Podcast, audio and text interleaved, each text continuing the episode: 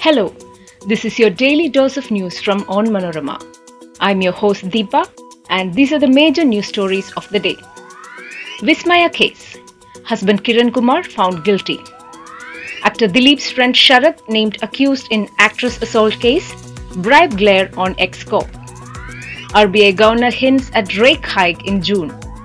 40 injured as tourist buses collide on Coricode bypass. 3 more arrested in connection with the murder of Agali-based expat Abdul Jalil. Active COVID-19 cases in India dipped to 14,832. Let's get into details. Former Assistant Motor Vehicle Inspector Kiran Kumar, who was dismissed from Kerala government service last year, has been found guilty in dowry harassment charges that drove his 22-year-old wife Vismaya to kill herself. The additional sessions court at Kollam pronounced its verdict soon after convening on Monday morning. The quantum of punishment will be announced on Tuesday. The court cancelled Kiran's bail following the verdict. Vismaya was found hanging in the bathroom of Kiran Kumar's house at Shasthamkotta in Kollam district on June 21 last year. Kumar was arrested on June 22nd.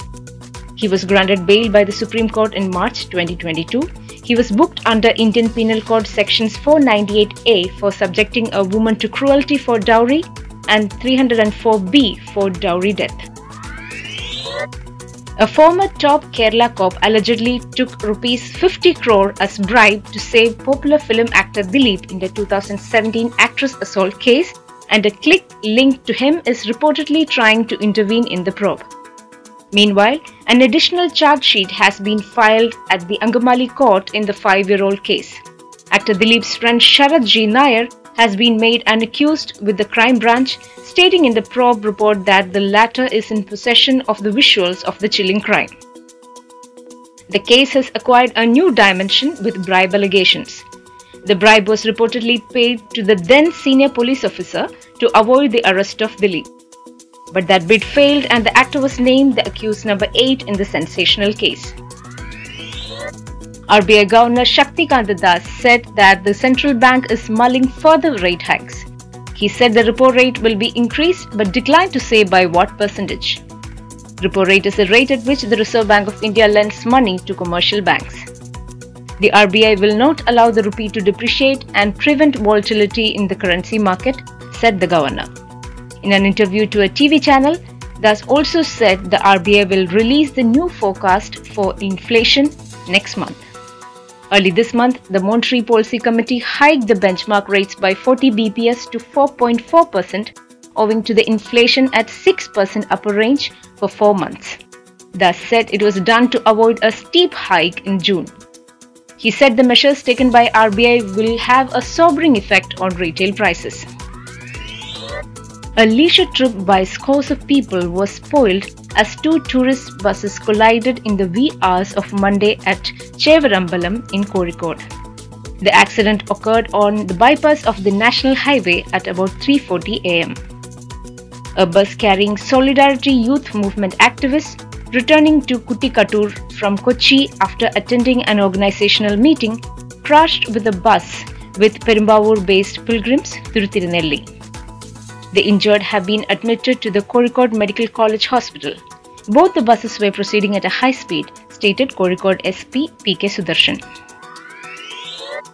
3 more people were arrested in connection with the abduction and murder of 42-year-old Abdul Jalil, an Agali-based expat from Saudi Arabia.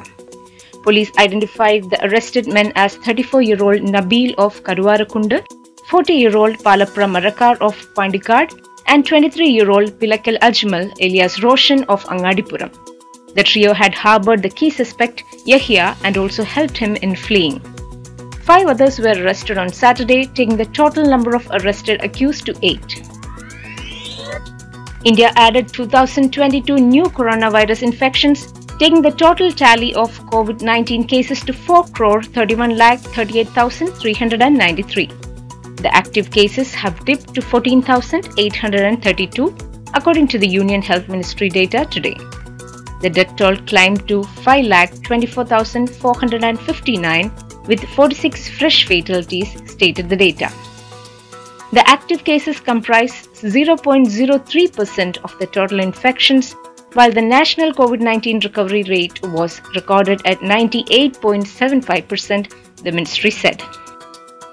A decrease of 123 cases has been recorded in the active COVID-19 caseload in a span of 24 hours.